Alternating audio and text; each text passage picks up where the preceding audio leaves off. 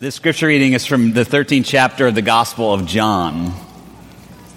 And I know that all you Bible scholars remember that the 13th chapter of the Gospel of John is all about the Last Supper, the meal that in, that's noted in the Gospel of John. And so um, I'll talk about that some more, but this is, a, this is toward the very end of that chapter.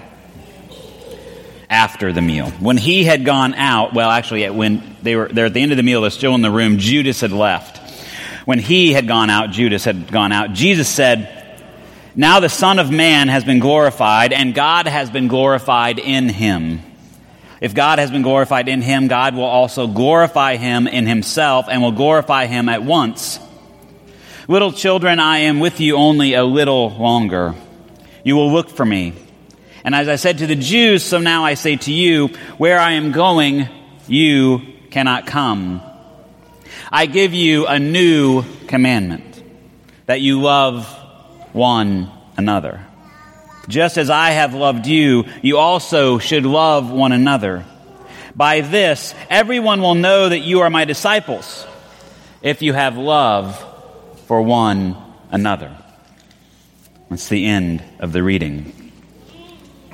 I asked you the question about the, the best example that you've ever had maybe the, the embodiment of the best example that you've, that you've ever had. Does anybody, would anybody like to just share the name or, or what position that person occupied in your life? Don't have to tell the story, but you can just say Bob or, and he was a teacher or Mary, she was a nurse or whatever. Anybody? Mike, my mentor at work. Mike, your what? Mentor. mentor at work. All right. Yes. Okay, Sergeant First Class Robert McFall showed us how to take care of people as, as a leader who had a position and who was in charge of people. Okay? Others. I thought I saw another hand somewhere. Yes, ma'am. Tyne Wilson, your grandmother. Very good. All right, others. Yes, ma'am. Your mother. Your mother, okay? Others. Your sister, okay? Yes. Okay, a friend at work who is 10 years older and 20 years wiser. Yes, isn't that nice? Yes. Your father. Yes, okay. All right, others. Yes. Um, lady who kept my brother and I as kids and almost became or did become adopted grandmother. Okay, all right. So, lady who took care of you as kids and, and became like an adoptive grandmother. Awesome. Others. Anybody else? Yes. I'm sorry? Spiritual godmother. Excellent. Anybody else? What's interesting is in, in my life, and this is it's probably just me because I, I'm I can well you all know me I can be a little resistant to things. Oftentimes, some of the best examples I've ever had were actually what I call reverse mentors. They taught me what not to do. Because I watched them and I saw them do things, and I was like, that is not how I'm going to do that. That is not how I want to be. I've learned probably more that way um, than I have from, from other things, which is sort of interesting. And I'm, I'm sure that it has, we don't want to get into my psychology, but I'm sure that has a lot to do with me and how I operate. But, but it's just been interesting for me to think about examples. And the reason why I bring that up, the reason why I bring this example up is Jesus says in John 13, 15, which is before this, this chapter and verse. And if you want to bring up that chapter on your phone or something, you want to read through that at some point today, I encourage you to do that. It's a great, you know, it's just a great piece. There's a lot of stuff about Judas in there too, but then he's at you know, this Passover meal or this Last Supper with his disciples. And does anybody know what happens in that meal? Right, be, right, not too long before this, he does something pretty significant washes their feet. Right, a couple weeks ago in the children's message, I talked about, I brought a towel out and I talked about how Jesus served. And so he, he, he washes their feet, which, which really, I mean, that, that would have been like the CEO of, of a company, you know, coming and being your table server for, the, for your meal at some recognition. Like it just was something you would go, that, that's strange. That's weird. That should not really supposed to happen. He's not supposed to be serving me. I'm supposed to be serving him, you know, that sort of thing. That's because Jesus was the teacher. He was the rabbi. He was the exalted one. And in, in the Middle East, especially at that time, that if you occupied a role, you didn't act in the role of someone below you. And so Jesus, you know, takes off, he takes his robe off, he ties a towel around his waist, he gets down and he washes their feet because they would have had their feet washed when they came into any building, any home, after they'd been traveling for a while. They would have had a, generally had a servant there or someone, someone you know, low in the household pecking order who was there washing feet. But Jesus did it as a symbol. And, and then he said, And I give you an example. That's the word that we, we that gets translated in English most of the time. I give you an example. In the Greek, uh, the word can, can say, I set for you a pattern. I show you a figure to copy. I'm giving you a model. And I don't know about you, but most of our education really is built off of this kind of idea that we would learn from the masters. We would learn from the people who have the, the newest knowledge, the best procedures, the way of doing things. We would follow their example, and then as, as we sort of got that into our bones, then we would we'd be able to go and freelance, be able to put our own little thing on it. You know, a lot of the great painters said, you know, the best way to learn to be an artist is to try to copy the greats. Try to copy their brushstrokes. Try to copy the way they do things because then you will begin to be able to learn your own way of doing it. You'll take the best of what you've been given and then you'll make it your own. That's, that's, that's how to become one of the greats is to do that. And so we often do that. We learn, we learn from people who are supposedly, you know, 20 years wiser than us, who've been down the road farther, who, been shown and who've proven that they that they can they do things well and we we can follow their example. And that's what jesus says here. He says you know i give you an example. Love like this. Love like this. As i have washed your feet so you should wash each other's feet. And i don't know i don't think that you know, especially John. John is a master of metaphor. Jesus did not intend that necessarily literally. But there are churches and congregations that, that when they have the sacrament of the Lord's Supper, before they have that, they wash each other's feet. Because that went together in the scripture. They take that very literally as a command that they should wash each other's feet. But as we think about it, again, it's, it's pretty simple, right? It's, we should serve one another. We should love one another. Love like this. A lot of people will talk about, well, you know, if you don't, if, you know, if you only believe in Jesus as an example, then you really don't have him as your Savior. I think that's an interesting, an interesting thing to talk about. However, most of us would say we have Jesus as our Savior, but sometimes we don't follow his example. Very well, anyway.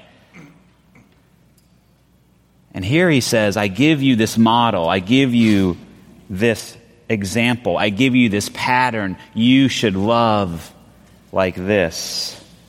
And what, what else did you just teach about love? He said, he talked all the time about what was central and core to his teaching, which is love God, love, love God, love neighbor, love self. And then, uh, just for fun, he threw in something a little more difficult love your enemies. Love your enemies. I mean, because love God, love your neighbor, love yourself. Like, oh, yeah, no problem. Sure. I mean, loving your neighbor is pretty hard. I don't know what kind of neighbors you have, but. That, but he didn't mean just your next door neighbor. He meant, you know, your neighbors. But then, love yourself Love yourself. That's, that's the one that we often forget, especially those of us who, who, who would much rather be serving other people and doing things for other people. We, we, we're like, well, I just need to be serving, I need to be giving, I need to be doing all these things. And then, and then one day we wake up and we're angry and we're like, I don't understand why I'm angry. And it's like, well, it's because I've been giving myself, giving myself, giving myself. I'm not getting anything in return. We forgot to love ourselves. Love like this, we ought to wash our own feet, metaphorically. We ought to take care of ourselves. It's an old axiom, right? You can't give what you don't have. You can't give what you don't have. So if so if you can't honestly be with yourself and care for yourself and give yourself grace, the grace that you give to other people is incomplete because you're still withholding it from yourself in all the coaching work and in some of the pastoral counseling work I do, this is one of the themes that keeps popping up is, is people will have all kinds of grace for other people. They're, they're so generous with their grace for other people. They're, I mean, we might call it letting them off the hook even. It's so, you know. But boy, if they make one little mistake, one little faux pas, one little thing, they remember that thing, you know, forever. Remember that thing forever. I know that most of us probably wouldn't want the, the, the voice inside of our head that we talk to ourselves with, we wouldn't want that recorded and played aloud. Because we wouldn't talk to our best friend that way. We wouldn't talk to our worst enemy that way, probably. Just go on a golf course once and hear what golfers say after they make a bad shot. That's the tape that's going on in their own head probably all the time. It isn't very pretty sometimes. Because they don't just say, oh, that was a bad shot. They say, you idiot, what are you doing? You know, well, that's really motivating to me, isn't it? You know, like, but I wouldn't, I don't think I'd say that to you, you know? Because I don't think that's going to motivate you very well if you've, if you've messed up or made a little mistake and I come to you and you idiot. Love God, love neighbor, love self. And we love like this because Jesus set this example. And his example goes so deep and so rich, right? It's, it, is, it is the mystery of his life and his death and his resurrection.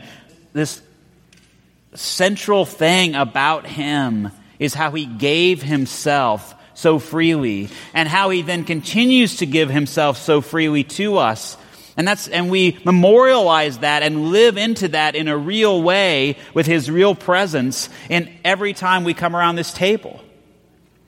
Because it is, we believe, Jesus giving of Himself wholly and completely through this meal, reminding us of this fountain of grace that comes from God for us and for all people. For all people. Love like this serve, give, be generous, be gracious. When we started talking about this renovation project, we talked about it a lot as a stewardship issue. And an elder who is now since dead, who was an elder at Grace Covenant, uh, Jack Corley, just a wonderful man. He was a moderator of our presbytery for a year, just a great, solid, solid Presbyterian guy, you know. And he always said that stewardship is everything after you say, I believe. Stewardship is everything after you say, I believe. It is the way that you live your life, the way you use your resources. And we looked at this physical space, this, this sanctuary that had, had been built in 1965 and had served this congregation so well. And we said, you know, we're only using it an hour a week. Every other space in the building is being used so much more for God's purposes we, we, we, need to, we think we need to do this for us. We think this is where God is leading it for us as a congregation. But we want to do this so that we can continue to bless, use this facility as a tool to bless this community and this world. And so as we looked at the designs and as we looked at things, we wanted to make it so that we could use it for so much more than just amazing, wonderful worship. As we began looking at this project, we, we knew that we didn't just want it to be for us because that felt pretty empty. we wanted, we wanted this to be a place still where we could continue to bless the community with worship.